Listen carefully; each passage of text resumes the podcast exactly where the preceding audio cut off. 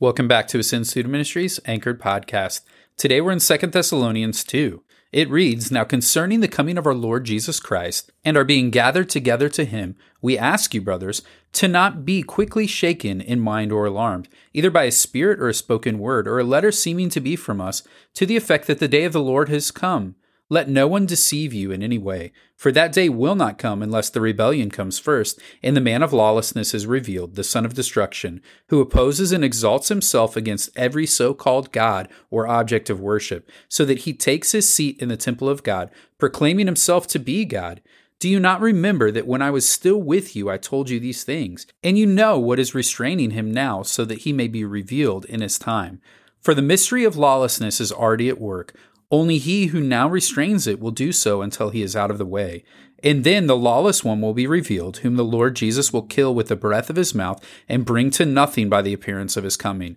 The coming of the lawless one is by the activity of Satan, with all power and false signs and wonders, and with all wicked deception for those who are perishing, because they refuse to love the truth and so be saved. Therefore, God sends them a strong delusion, so that they may believe what is false, in order that they may be condemned, who did not believe the truth, but had pleasure in unrighteousness.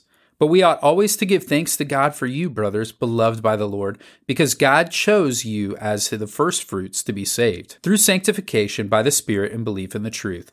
To this he called you through our gospel, so that you may obtain the glory of the Lord Jesus Christ. So then, brothers, stand firm and hold to the traditions that you were taught by us, either by our spoken word or by our letter.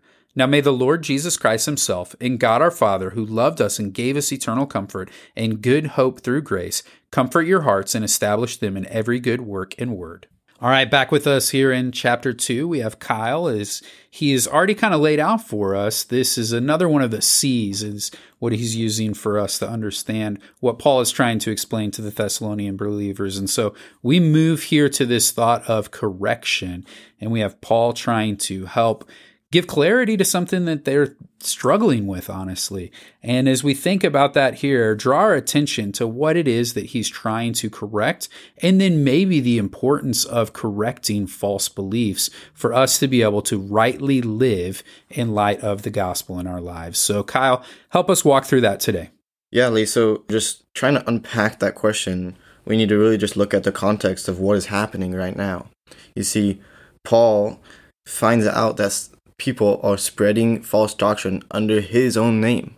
They're spreading it saying, yeah, this is what Paul is saying, so you should be in fear because the day of the Lord has already came. Like, it's this whole thing, and the people don't really even think twice about it because they're already concerned, they're already needing that comfort that we just talked about, and so they're vulnerable.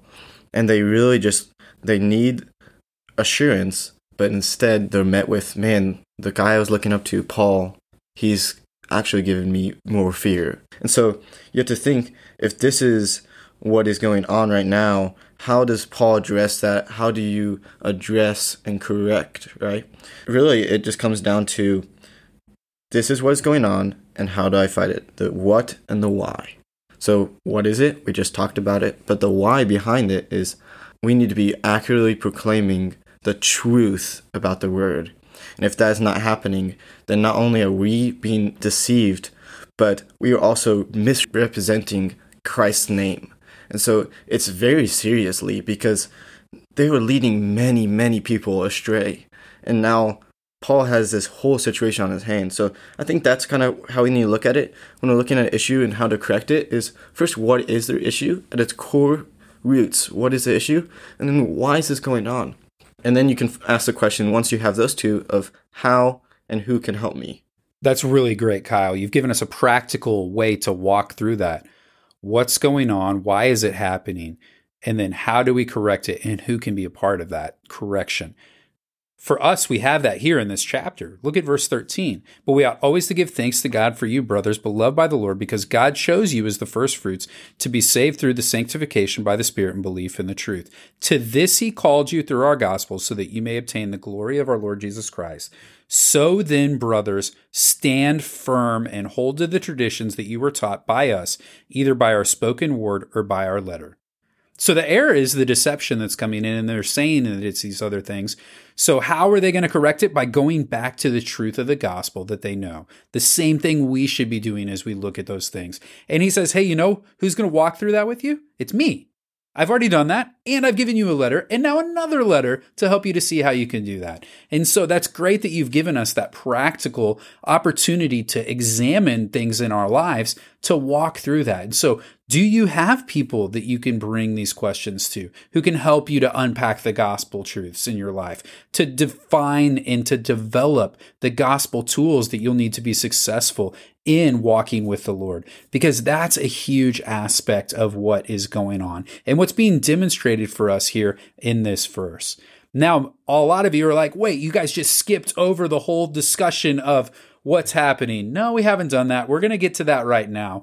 But the big picture is if you're going to walk away with one thing from this chapter, how can you correct errors or possible errors in what you are believing as gospel truth? How do you develop that discipline? That's the most important facet of this chapter. It's not the timing, it's not the naming, it's not the specifics of what's talked about here that they're going through, but it's how you can reproduce this ability in your life to be discerning, to be wise, and to be truly standing firm in the truths of the gospel. That's going to be what allows you to be most successful. But now, Kyle, let's talk about the man of lawlessness.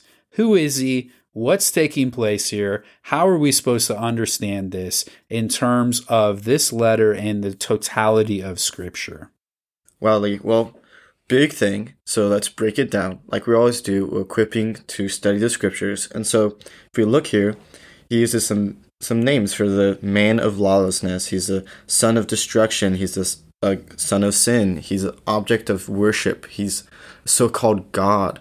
So there's a lot of names to describe this guy that seems very powerful. He's powered by Satan. So, man, let's dig into it. I mean, so how I kind of was looking at this is you have kind of the man of lawlessness throughout the Bible. If you see Nebuchadnezzar or the, the king of the north or any one of the Roman emperors or King Herod, like all these guys that are doing one thing, they're setting themselves up against God and God's people, God's mission.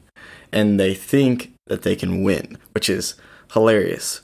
But it's something that we can draw from because they they do quite a bit and they do quite a bit of destruction in just the church of Thessalonica.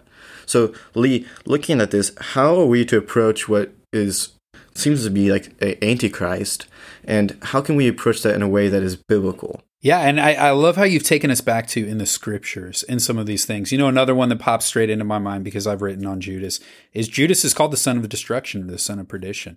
But it's not necessarily true the other names that are in here. And when we look other places in scripture, we see that there are other many antichrists, and then there's a person that is referred to as the antichrist singular. And so as we look through this, I, I, think we're really pointing to that same person that we heard about in Revelation 6, the rider of the first horse, the messianic pretender. And so this is a person that's setting themselves up against God in all things. And the greatest thing is, is that he appears to be the one who is supposed to be followed up until the point of the apostasy, up until the point where he turns his back on Jesus in those things. And so, as we think about that, it's not that this is describing Satan, but this is a messenger or a person from Satan who is trying to deceive people. But whenever we get into those types of discussions, Kyle, the first thing on people's mind is great, let's figure out who this is. Let's figure out the timing. Let's figure out all of what else is going on. Let's remember that that's not necessarily the focus of this epistle. Paul is not writing to tell the Thessalonian believers, here's the five step process for identifying the Antichrist. No, they're going to know who he is because they've seen many people who do those same things. People like you've pointed our attention to already. These people who set themselves up against every God and everything, including the true God and they are already at work. Verse 7 the mystery of lawlessness is already at work. It's already in that process because Satan is constantly trying to work through trying to defeat God. And he thinks he's winning. He thought he's been winning at so many points, But the message of revelation and the message of comfort that Paul has given to the believers here is God wins. Yes, this is happening. We don't even know the totality of the error and how it was portrayed to them because we just have Paul's response to it here. But there was probably something to the extent of they felt hopeless because of what was going to happen.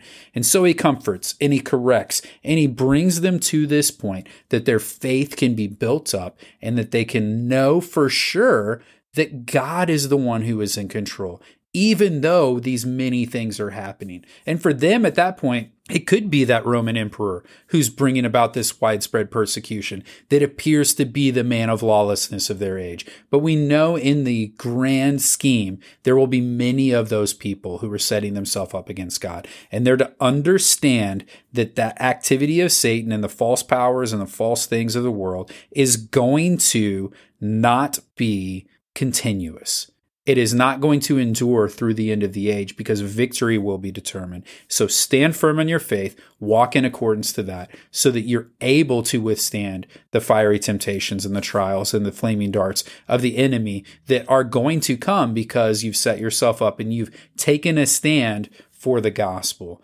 And so there's so much going on here in Second Thessalonians chapter 2.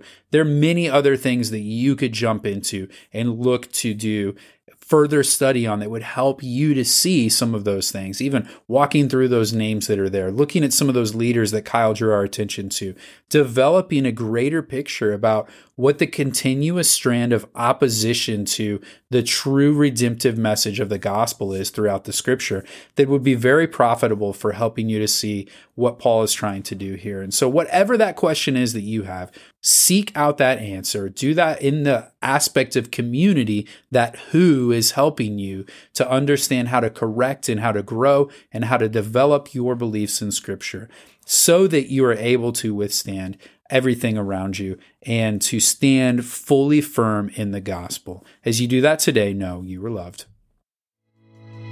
You-